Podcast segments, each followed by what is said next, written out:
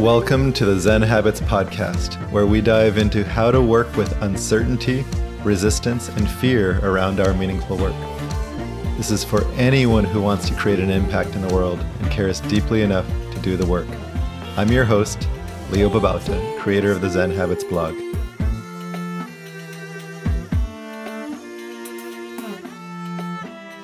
So my guest today, her name is Jocelyn Glei. She is someone I met when she was working with ninety-nine U, um, which was a website about productivity and creativity. And she also created the ninety-nine U conference. So this was back in from two thousand nine to two thousand fifteen.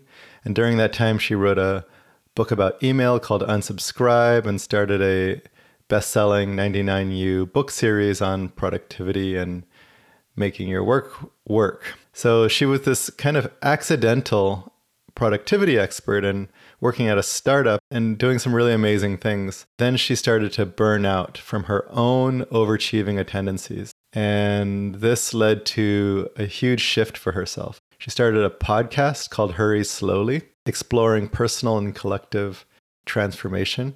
Uh, she started online courses and communities called Reset, High Five, Radiate, Tender Discipline. And she has a great newsletter that's free that I would highly recommend subscribing to because she's got some great stuff in there, including some great links. I really want to acknowledge the thing about Jocelyn that I love, which is that she has rejected a really mainstream thing about society, which is to really be incredibly productive, moving fast, just churning out stuff. And what she's come to is a deeper, slower place that is more transformative, more inquisitive, more heartfelt.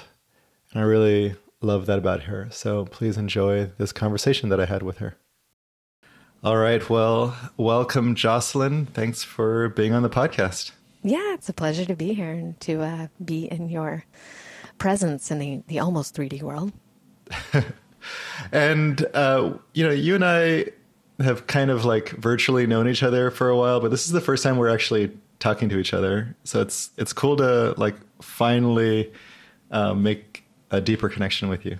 Yeah, totally. I love this phenomenon of having these sort of internet friends who you finally get to witness in person after a very long time. Uh, you know, I, one thing that's really interesting for me is that I've been, so I've been witnessing uh, your work and admiring you from afar, um, and you've made a big shift in in that, and it, I'd love to just touch on that real quick, because um, when I first knew you, you were like an editor and a writer and like um, kind of in the productivity uh, space. Mm-hmm. Is that right? Yeah, definitely. Yeah, and uh, what was your role back then? I'm, I'm trying to remember. It was with, um, I feel like it was with Behance. Is that right? It was, yeah. Do you want me to just kind of do the whole do the whole sure. arc? yeah, tell, just a little bit, the brief version. Yeah. So, I mean, I guess how many years ago is this now? It's twenty twenty-three. So let's say, you know, ten, twelve, thirteen years ago, something like that. Um, I was working at Behance, which for people who don't know it is sort of like a LinkedIn for the creative world. Uh, where mm-hmm. people host their creative portfolios. And I was running this um, almost like kind of startup within that startup that was called ninety-nine U. And yeah. It was a website and a book series that I created and a annual conference that we would do every year at Lincoln Center in New York City. And it was all about how creative people make their ideas happen. So kind of getting into that like nitty gritty of how people um, really, you know, build creative careers and push their ideas forward and invent amazing things. And as part of that, um, a lot of, you know, and so I was, you know, editing, conducting and editing interviews and publishing articles and, you know, curating speakers on stage to talk about these types of topics. And in the process, while I was there, and I think I was there from about two thousand nine to twenty fifteen, so let's say about six years, I ended up getting really deep into, um, you know, studying kind of productivity and creativity and doing a lot of writing about that and doing a lot of interviewing about that and, you know, reading tons of research around it. And that was really new for me at the time. Like I wasn't, before I moved into that role, I wasn't in that sort of sphere. And so it was kind mm-hmm. of a whole new type of writing and a whole new way of presenting things and, you know, kind of getting into that how-to mindset. And, um, and so that kind of opened up this whole world for me. And I myself at, at the time was kind of in parallel, someone who was working on writing projects on the side and very invested myself as a creative and kind of understanding better, like how I could kind of push my creative ideas forward. And so I just really got like immersed in this world of productivity and of creativity and learning a lot about that and writing in that style and editing in that style. And at a certain point, what I kind of realized, oh, wait, I'm getting a little bit ahead of myself. But so eventually I, I transitioned out of that role and I went out on my own. And first I launched a blog, and then I launched a newsletter. And then I launched um, my podcast that I've been doing since twenty seventeen now, which is called Hurry Slowly. Um, and then from there, I started moving into doing some online courses, of which I've done many at this point. And when I started the podcast, when I started Hurry Slowly, I was already kind of sitting with, you know, all of this kind of, all of these ideas and this energy from that productivity world and kind mm-hmm. of looking at all of the sort of problems that I had seen, especially with creative people, that it, that kind of mindset created for them. Um, mm. You know, really this kind of, it was really looking at initially when I started the podcast, this kind of over busy, overstimulated, overwhelmed way in which everyone was working. And it was kind of pushing back on that and saying, let's explore, you know, what's a more sustainable, healthier way in which we can be working, one that's much more supportive of creativity. And so that was kind of where the podcast started. Yeah. But that was still kind of plugged in to this productivity mm. ethos, right? It was sort of like, well, you can still be productive, but like, let's do it in a kind of slower, more sustainable sort of way. So it's the same kind of view, just with a with a shift. Yeah, it was sort of, you know, I mean, I was looking at sustainability. I was looking at doing it in a healthful way, but I was still sort mm-hmm. of immersed in that idea a bit.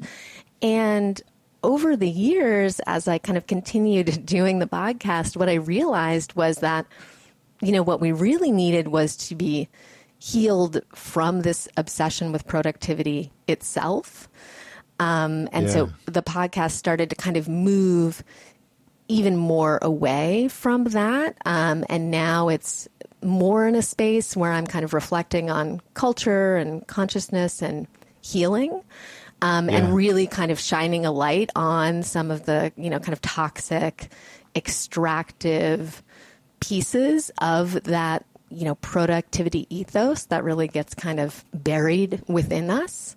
Yeah. So that's kind of, that's kind of the arc. And it's, it's funny. I kind of think of it almost as like this, like, underworld journey, you know, where I had to like totally immerse into like the space of productivity and kind yeah. of developing some expertise there in order to kind of be like, oh, like this is the thing that we need to heal, you know, this obsession with productivity. That's, that's fascinating. Thanks for sharing that, that journey. And there's just so much of it that I, I relate to.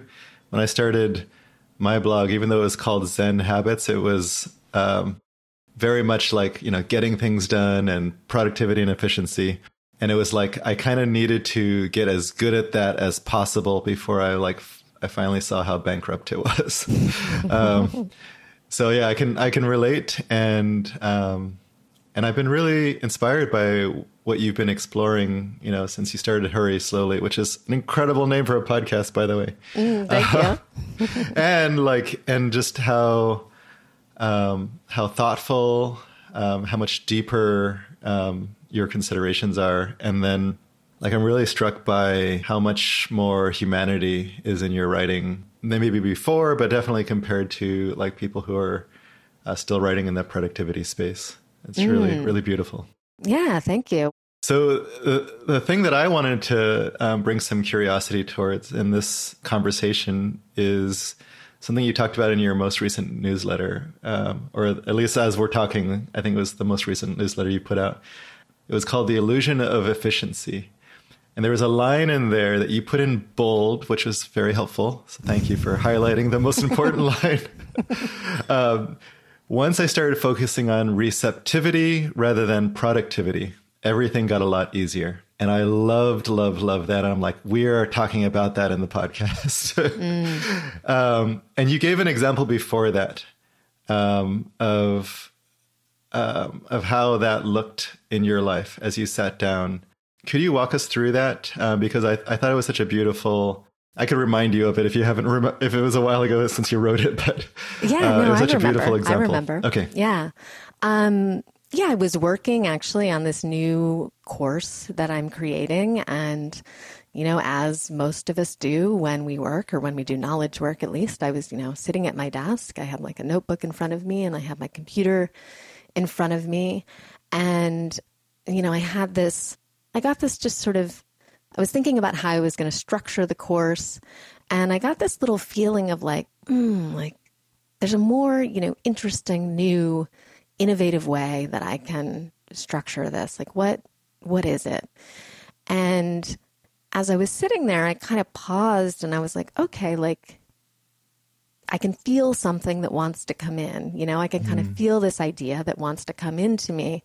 What's the best way that I can kind of open up and let it in, you know? And mm. for me, I find that that way to open up is almost never sitting at my desk, you know, hunched over a computer, um, actively trying to make, you know, the idea come, that, that idea that we were talking about before of this kind of extractive modality. Mm-hmm. So I kind of just got up from my desk and I walked across to another room and, um, you know, I just sat down in, you know, meditation and just took some deep breaths to kind of relax my body. And then just sat there quietly. And, you know, as soon as my system kind of calmed down, it was just like, boom, okay, it came in, you know, and I had this, I just kind of received like, was like, oh, you can do it like this, you know, and you can structure mm. it this way. And it was quite different um, in certain ways from what I had expected. You know, this was, I've right. course, I think I've done four courses now. This is the fifth course I've done. So, um, as happens when we have things that we do again and again and again, we start to develop certain expectations and we start to develop certain structures and, you know, we feel kind of comfortable within them. And so we want to continue to work in them. And this allowed me to kind of be like, oh, this is, this is kind of a new thing that you could do. Um, right. And yeah. And then I just kind of got that information and, you know, I was sitting there, it was not long, you know, less than ten minutes, maybe six minutes, maybe seven minutes. Um, you know, had I stayed there at my desk and kind of tried to like, you know, kind of force it or sort of squeeze it out. I don't, you know, I don't know how long it would have taken. I don't know what if, if it would have come at all. Mm. Um, and, and, and that's sort of, that idea is really at the core of this, of this new course that I'm putting together.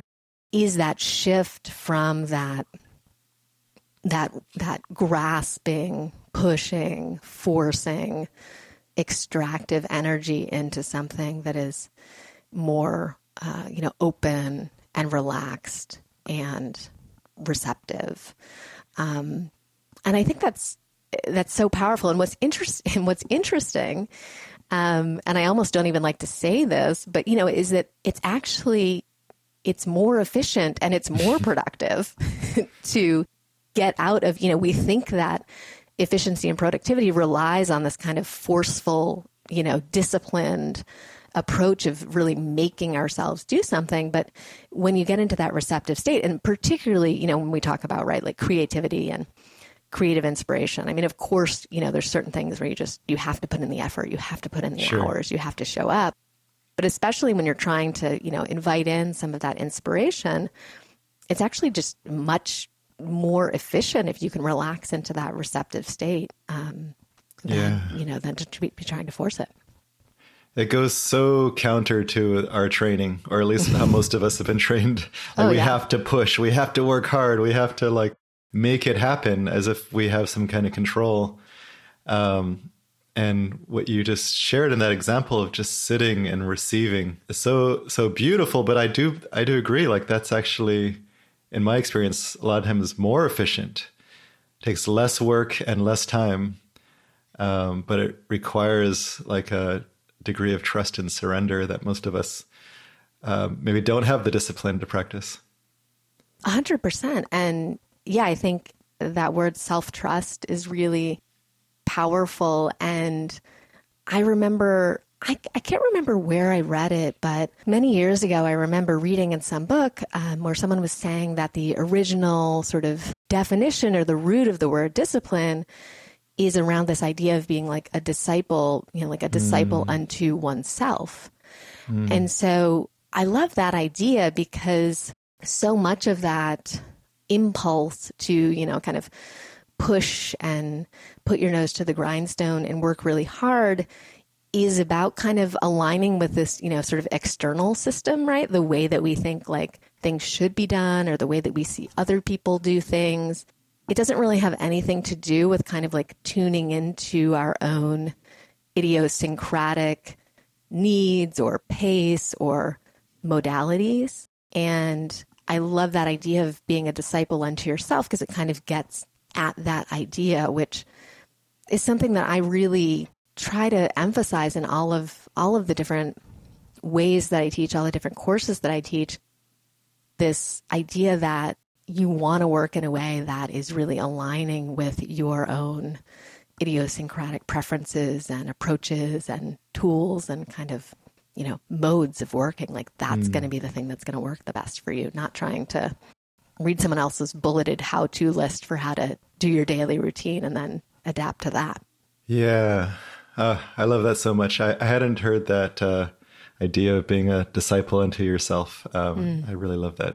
One thing that I, you've worked with a lot of creatives over the years and you, you know, you, you immersed yourself in the creative space. And one thing that I really loved about the example you just gave, uh, the receptivity that you talked about is it's, you know, that answer, you, you could feel it wanting to, to emerge. And, you know, like you could also see that pushing wasn't going to make it happen. And so you just had to like receive and relax and then it would come. There's something interesting about that that I've I've noticed in myself, which is that we don't know where our most creative ideas come from. Our inspiration, all of the like the things that we're discovering. Like, you know, some people think maybe it comes from God or the universe or our deepest consciousness, but the truth is we just don't know where it comes from. And if you've ever done any kind of creative work, like you could see that it just comes and you couldn't tell where it came from. Like we try and like force it, like it has, like there's a way that we could will it into existence, but that's not how, at least that's not how I've found it to work. And I really love that you, that you um, are working with it in that way. Yeah, I agree a hundred percent. And the, you know, the name of this, this course that I'm working on right now is called Channel, which is all about kind of mm.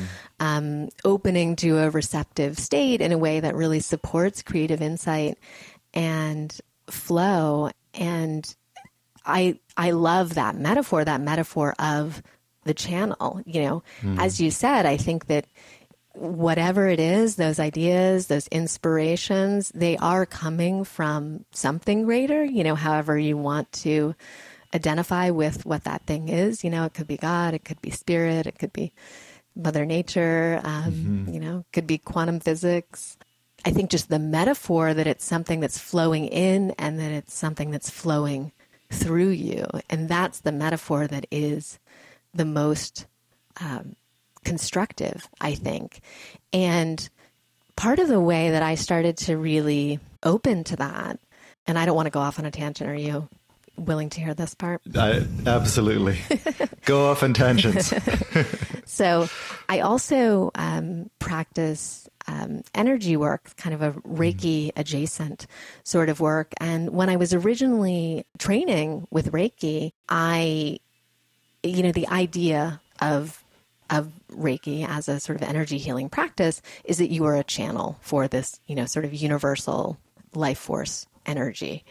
Um, and that, so when you are doing healing work, you're, you're just acting as a channel for this force. Mm. And I initially took the training. I wasn't really expecting to practice Reiki on anyone but myself. Um, but it turned out I had, I was kind of surprised to learn I had a bit of a facility for it. Mm. And when I was practicing, I just the state that I was in, I just loved so much. Like it was just such, it, it was that like open, receptive state, and you know, things would just come through me, and it felt so creative, and it felt so improvisational, and it felt so present, and it felt so natural. And as I was experiencing that, I just thought to myself, wow, like I want all my work to feel like this. Mm. You know, I don't, I don't want to be in that kind of like hunched, compressed, forcing state, you know? And yeah. So the journey over the past many years since I first connected to that energy practice has really been to invite that receptivity and that idea of channeling into everything um, mm. that I do. And it's really changed the way that I approach, you know, my writing process, the way that I approach ideation, you know, the way that I approach really everything that shows up in my work. And all of it is about shifting more into that sort of receptive state. That is fascinating. I'm really glad you went down that tangent. Thanks for trusting yourself. I, I have so many questions, uh, uh, but I, I just really love um, the idea of being in that more relaxed, receptive state more often. Um, and I think there may be people who are listening who've had some experience of that. Maybe they went to a Vipassana, you know, a retreat, or um, have have sat in some kind of receptive or more relaxed state. But the idea of bringing that to, you know, what we might think of as work or places where we are normally in that kind of pushing kind of place, which mm-hmm. is for a lot of people, a lot of us, like all the time. Um, like the idea, it, it's so it's so beautiful, and and what I'm hearing, and I, I'd love to hear uh, what your experience has been, is that um, not only is it more, you know, quote unquote efficient and uh, allows you to discover these ideas that are wanting to come out, but also it, it feels uh, more sustainable, feels more like a much, much different, like just a different way to experience life, something that a lot of us want to have in our lives. A hundred percent. Yeah. I mean, I just think a lot more, a lot more enjoyment and fun and um, flexibility in the process, right? When you can kind of get into that state. And as I was listening to you, you know, something that was just um, coming up for me is kind of just pulling the thread on how this is unfolded for me and how I kind of think about that within my creative process is a really long time ago, I did an interview with a writer named Alex Pang on, on my podcast on Hurry Slowly. Mm. And I remember we were talking about, um, rest, you know, sort of a general mm. topic. And he was saying that, you know, we often think what is restful is, you know, to be lying on a beach or to be lying by the pool or to be taking a nap. But he said, what's actually restful is to like do something different, you know? So if you kind of think about the sort of mode in which we work most of our day, you know, especially as knowledge workers, you know, might be like sitting in the same position, you know, in front of the computer and kind of using your brain in this one very task-oriented way, you know, for mm-hmm. six hours, eight hours, ten hours at a stretch. Mm-hmm. And so, you know, what he was sort of articulating was that what's actually restorative, what's actually relaxing, what's actually restful is to do something different, right? Because it's almost mm. like cross-training, you could say, right? right? And so it's like if you're sitting, you know, at your computer and your desk in this one way, it's kind of like, you you know, you're just like bench pressing for ten hours, you know, as opposed to like throwing in some crunches or maybe like jogging around the block or, and yeah. so when I get stuck now, I, I just think, I'll just like do something different, you know, what, whatever it is, you know, so it could be, as in the last example, like sitting in meditation. The other day I was working on some marketing copy for this new website, and I just, you know, was kind of getting a little wrapped around my own axle, you know, just sort of like processing and reprocessing what I was trying to write. And I a friend of mine had said, oh, I'm like thinking about, one of my best friends was like, oh, I'm thinking about taking this course. And she's, she's never like talked about taking any one of my courses. So I was like pretty excited about it. And, um, I was like, you know what? I'm struggling with this marketing copy for the course. Let me, let me just go call her and like, see why she wants to take the course, you know? And yeah. So I talked to her and I just got this kind of new perspective. And then I thought, oh, okay, like this is what I want to focus on for the marketing copy mm. now. You know, so that idea of like whatever it is, you know, doing something different, it might be moving your body. It might be stepping away from your computer and, you know, sitting quietly. It might be having a conversation with a friend. It can be any number of things, but just switching it up, I think, is also really supportive of opening up to that receptivity as well. Beautiful. I really love that idea. It sounds like the word that comes to mind is like refreshing, like you've refreshed mm-hmm. totally by changing it up. Clear that cache. Yeah. um, here's one thing I'm curious about. So let's go back to the kind of Reiki kind of openness, mm. channeling, kind of relaxed, uh, receptive state. And like, as I'm, as I'm saying it, I'm, pra- I'm practicing. It feels amazing. And like, you know, every human being wants to be in that state, to be mm. honest. But there's something that, that pulls us away from that, which is, in my experience, it's fear. Mm. So we get closed up. We like have to push. We have to control. We have to rush. Um, we have to be very focused. And that's all from, you know, my experience, it's fear. And so I'm wondering how you work with that, what, whatever you might want to call it, whether it's fear or something else that, that pulls you out of that state. Yeah. I mean, I think for me, a lot of, there's probably two fears that come up most frequently. Um, and probably one of them is a very common one, which is about, you know, scheduling or deadlines. And um, the other one is just about, also the most common, you know, about making a mistake or failing mm-hmm. or, you know, not getting it right. Mm-hmm. I think a lot about both of those things, you know, with this sort of getting it right. Um, I spend a lot of time thinking about the difference between trying to be an expert and being experimental mm. and kind of thinking about that as almost like a spectrum that you can play around with. And so for me, you know, I think more and more trying to like kind of understanding that being in that expert mode is so closed and kind of rigid mm. and in many ways kind of uncreative or incurious, right? If right. you're trying to kind of adopt that, you know, pose, role, modality. Um, whereas if you can kind of slide yourself a little further down that scale towards experimental, you know, that really opens up opportunities, right? So rather than rigidity, there's opportunities for play mm. or, you know, rather than failure, there's opportunity, you know, to make a creative mistake and be like, oh, like that wasn't what I was expecting, but that's really cool, you know? Yeah. And so that's something I've been I've been playing with a lot. You know, it shows up, for instance, like I did a course a couple years ago called Radiate, and I was sort of mm. playing around with this idea of it being a more emergent course. So, mm. you know, rather than mapping the whole thing out, it was a nine month long course, so it would have been a lot to map.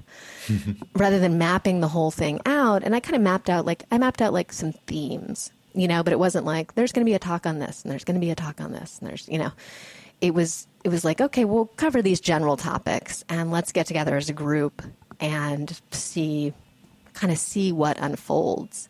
And what unfolded was so different than what I could have ever planned.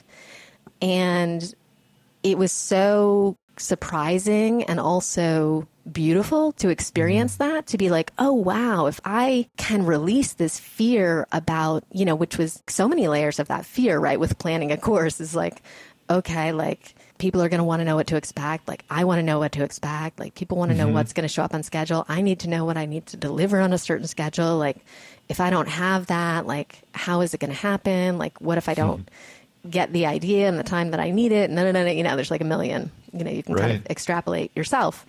But in kind of releasing that fear, I won't even say releasing that fear, but just kind of being like, it's there and I'm going to like work with it, you know? Yeah. I got to see that like something really, really different and beautiful and unexpected could emerge.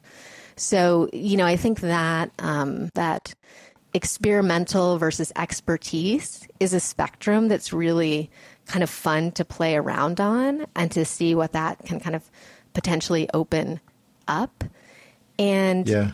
you know, it's like, I think it's less about letting go of the fear than kind of leaning into self-trust, which is a word that you touched on earlier, which to me kind of now feels like the sort of phrase that's at the core of like everything that I do, which is about really understanding that developing a, a belief that you can handle whatever is going to arise mm. and having a lot of compassion for yourself in that process around the fear or around the mistakes or around the imperfections, but, you know, kind of really leaning into that sense of self-trust. Like, I feel like that's the, that's where you're able to kind of work with the fear. So, so amazing. Thank you for sharing all of that. Mm. Um, I, I was going to, something came up for me as you were sharing this Emergent nine month course mm. and how you worked with that. So I just led a retreat, like a five day retreat in Costa Rica in person, with about twenty mm-hmm. people. The theme was the was about becoming in the in the bardo, uh, which mm. I'm not sure if everyone who's listening to this is, is familiar with, but it's uh, from the uh, Tibetan belief of the stage between like dying and being and rebirth. Well, that's the the biggest bardo, but um, bardo really is a transition period, and what you learn through that is that like we're always in transition.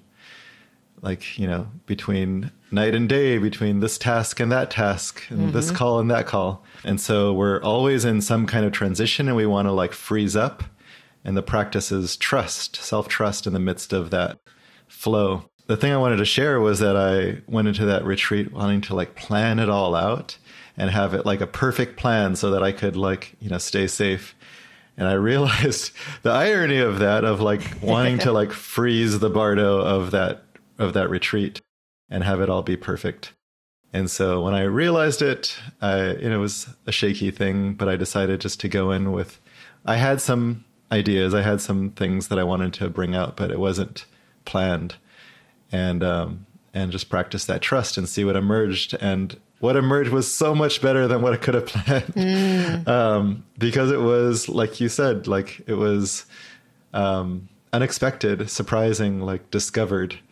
And it was co-created, not just yeah. by me, but by the yeah. group, by what was ha- what what emerged from that. So um, anyway, I that's beautiful. I love what you shared, and um, I really relate. There's something else um, going back to this idea of of receptive creativity and channeling. There was something that you also you had in that email that I wanted to bring some curiosity towards.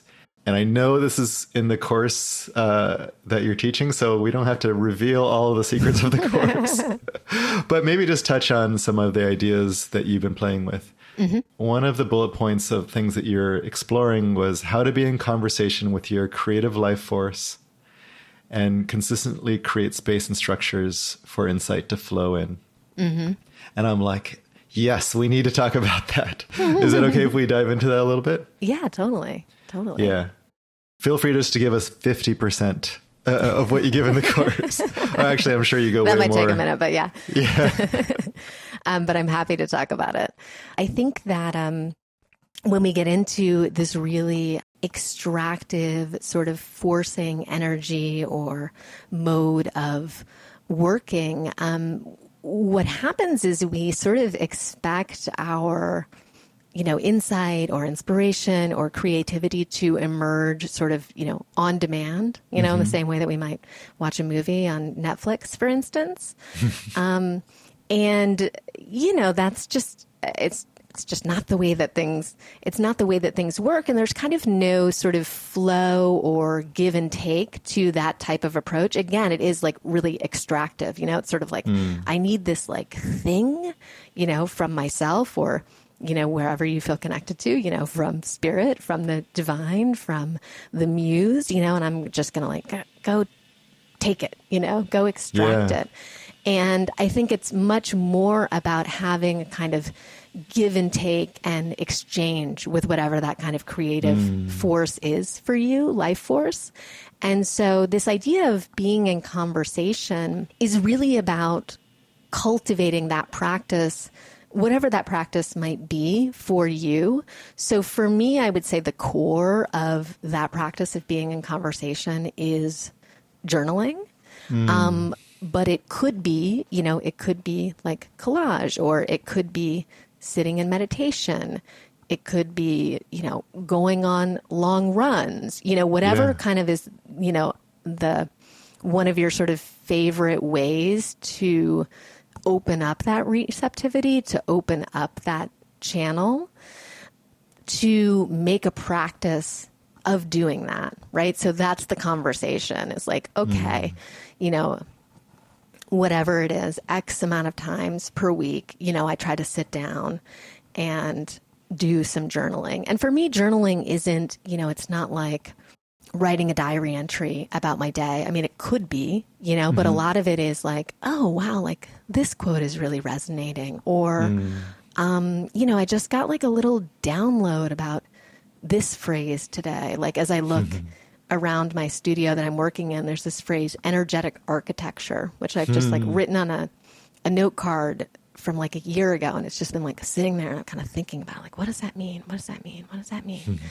You know, so writing down those little phrases, writing down the like questions that are coming up, writing down the dreams that are haunting you, you know, whatever it is, right? All those things that are kind of coming through that channel, being in dialogue with them, and then kind of taking notes, right? Creating whatever that structure is, you know, so, so for me, the journal is a little bit of dialogue, a little bit of the taking notes, you know? Yeah. Um, but, you know, let's say like if you like to go on long walks or something, you know, maybe the taking notes is, you know, having, um, taking voice memos on your phone yeah. or, you know, maybe you use an app, you know, some sort of note-taking app like, um, Evernote or something like that to kind mm-hmm. of, right. So it's kind of like this idea of, there's astrologist Chani Nicholas who always uses this, this metaphor that I really like of putting out rain barrels. Mm. And so, you know, if that, that conversation, that inspiration is the rain, you know, it's kind of having some sort of system or process in place for collecting it, right? For collecting all those that. Little drips of inspiration. And then I think having, you know, some sort of like kind of recursive process for revisiting them, right? So it's not just that, it's not just that you make space for them to come in. It's not just that you take notes, but there's also sort of like a synthesizing piece that happens, you know, where you mm-hmm. revisit those things. So like, tell me I'm, more about that part, because that's, I know everyone's going to be asking about that now. So the yeah. recursive process sounds important. Yeah. I mean, there's different ways, you know, there's different ways it shows up, right? So I, because journaling is my practice, I also, you know, make sure that I set aside time to go back and review those journals, you know? And so I go back and, you know, I'll see that weird phrase or I'll see that weird question. And then I'll also see like the thing that came after it two weeks later and the thing that came after it two weeks later. And like, hmm, okay, like I'm starting to see a thread here. And like, what does that mean? You know, mm. or there could be more, you know, when I have a specific project that I'm working on that I've decided to work on, mm-hmm. you know, I've, it could be a course like, okay, I'm going to do this course. I use Evernote a lot in that mm-hmm. context. You know, there's lots of apps that are like Evernote, but right, it's a digital, right. basically a digital solution where you can create notes within notebooks. So what I might do is I might make a notebook for the course and then make tons of different notes, you know, so there might be like a note mm-hmm. about marketing. There might be a note about the talks I want to give. There might be, um, you know, a note about the journal prompts that I might use. And it's almost like, so that becomes this kind of little rain barrel. And then it's almost like you can kind of see the idea ripening, you know, as like yeah. the little notes pile up. So yeah, I think it's, it's having all of those little pieces. Like what's the way that I regularly open the channel? Okay. What's the way that I then note what comes through the channel? What's yeah. the way that I then revisit that, those things. So they're not just kind of evanescent. And there's so many ways in which mm. I do this. Like I've been doing this thing lately where when I meditate in the morning, and this came through, I think I mentioned this in the newsletter before the one that you're referring mm-hmm. to, um, it came through my friend Sebene Selassie. Um, and I think it came to her through Elizabeth Gilbert, is this practice of asking this question, you know, sort of to your, whatever you might regard as, you know, greater than you. So, you know, it could be like angels, teachers, guides, spirits, ancestors. And I ask at the end of my meditation, like, what would you have me know today? Mm-hmm. And these really beautiful messages come through. And I have this kind of running list, um, you know, just in a little note on my iPhone of what a lot of the messages are that come through. And the one that's come through the most, which I wrote about in that newsletter, is just um, remember who you are. Mm. Yeah. So there's a lot of ways that you can do yeah. that. And again, it's this idea of like, what's the idiosyncratic thing that like you like to do, the way that you like to relate to that channel, the way that you like to kind of take notes, and the way that you like to synthesize things. But I think like that creates this kind of like creative, just sort of like a backbeat, you know, and kind of a flow of creative energy that's there all the time. And then that really supports then when you're like, okay, like I want to really tune into this. It's like the faucet's already open.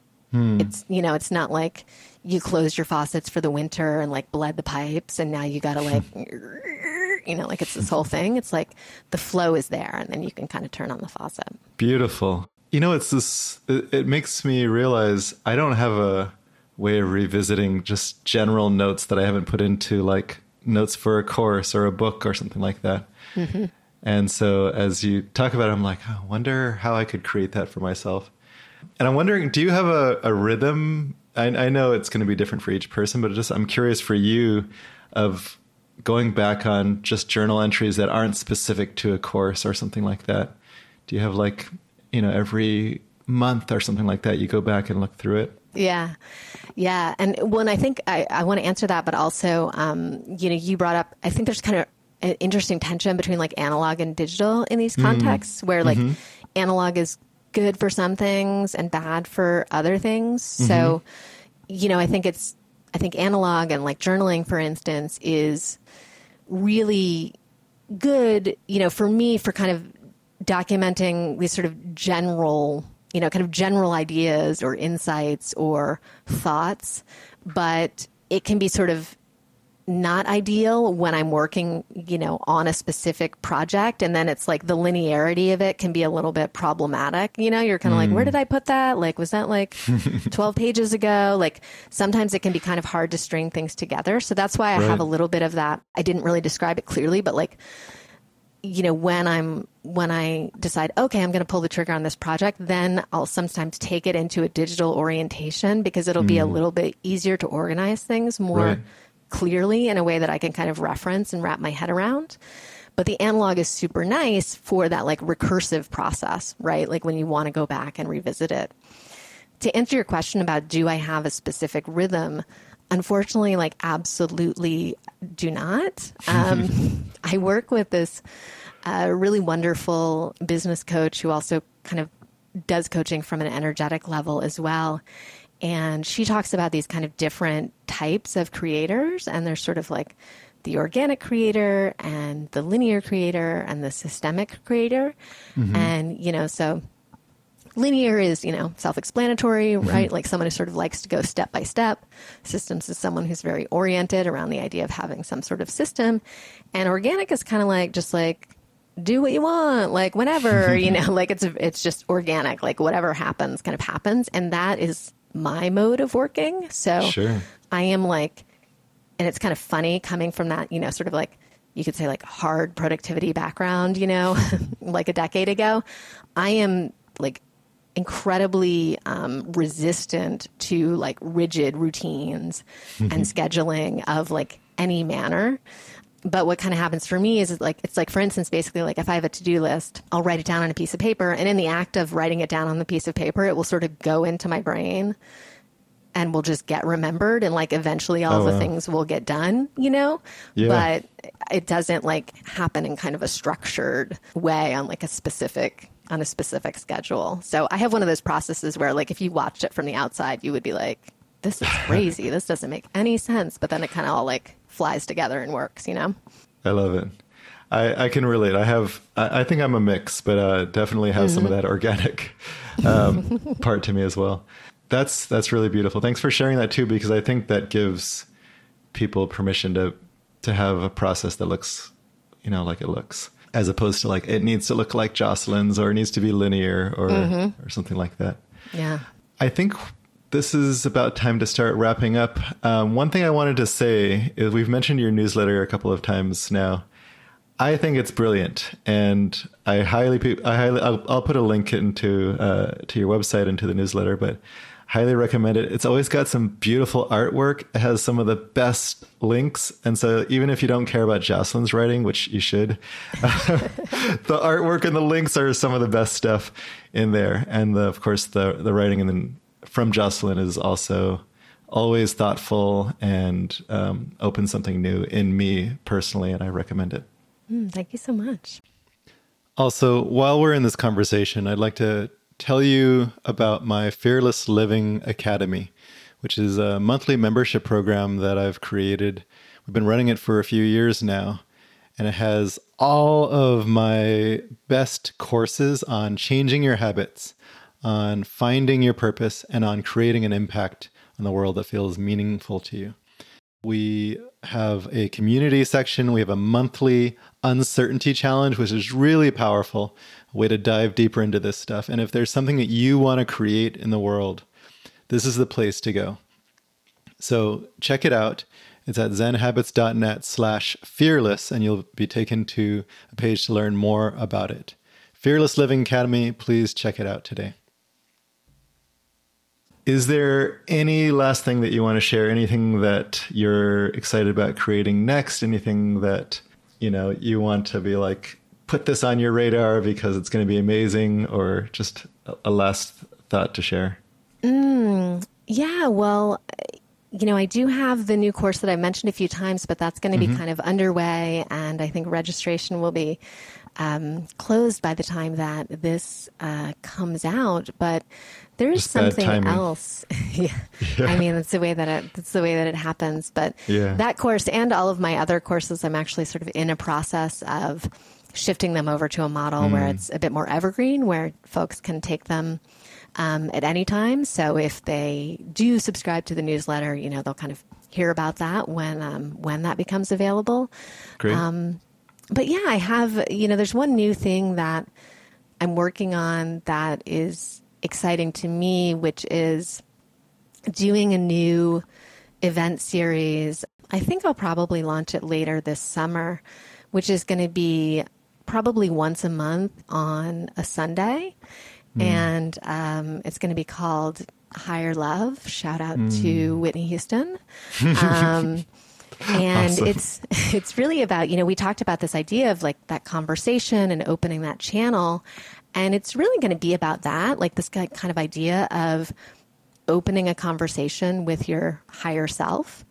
Mm. And um, the structure is going to be that I will give a talk, and then that will be followed by kind of a deeper guided energy meditation. And so the mm. idea is that we get to explore, you know, a concept initially on the intellectual level, you know, which right. is where most of us spend most, if not all of our day. But then we get to follow that with kind of exploring it on a deeper, you know, somatic, emotional, energetic level, and kind of be in dialogue with it and um, work with it a bit more in that way, kind of with that open channel to, you know, whatever you want to call it, you know, your higher self or spirit or inspiration or the muse. Mm. And so I'm really excited about kind of combining those two forms. You know, I, I do both of those things quite a bit. I do a lot of talks, and then I do a lot of these kind of um, guided energy meditations, but I don't often do them simultaneously together. And I think that's going to be, I'm excited. I think it's going to be really powerful. I'm curious to see. see how it goes. So again, that's yeah. something, um, you know, if folks hop on the newsletter, they'll, they'll eventually hear about when, when I get that going later in the summer. Beautiful. That that does sound really powerful. I love that you're exploring that. I'm sure it's going to be amazing. Uh, everything that you put out seems to be like thoughtful and considerate and and human. And I just mm. want to thank you for bringing humanity to a lot of the stuff where we've, you know, as a society have removed it. It's so important. And um, I'm really grateful for your work. Yeah, thank you so much. Thank you for having me. This is a really fun conversation to have. Okay, go check out Jocelyn's work. It's amazing. Thank you, everybody. If you haven't already, please subscribe to this podcast in your favorite podcast app. If you found this episode useful, please share this podcast with someone you know who cares deeply.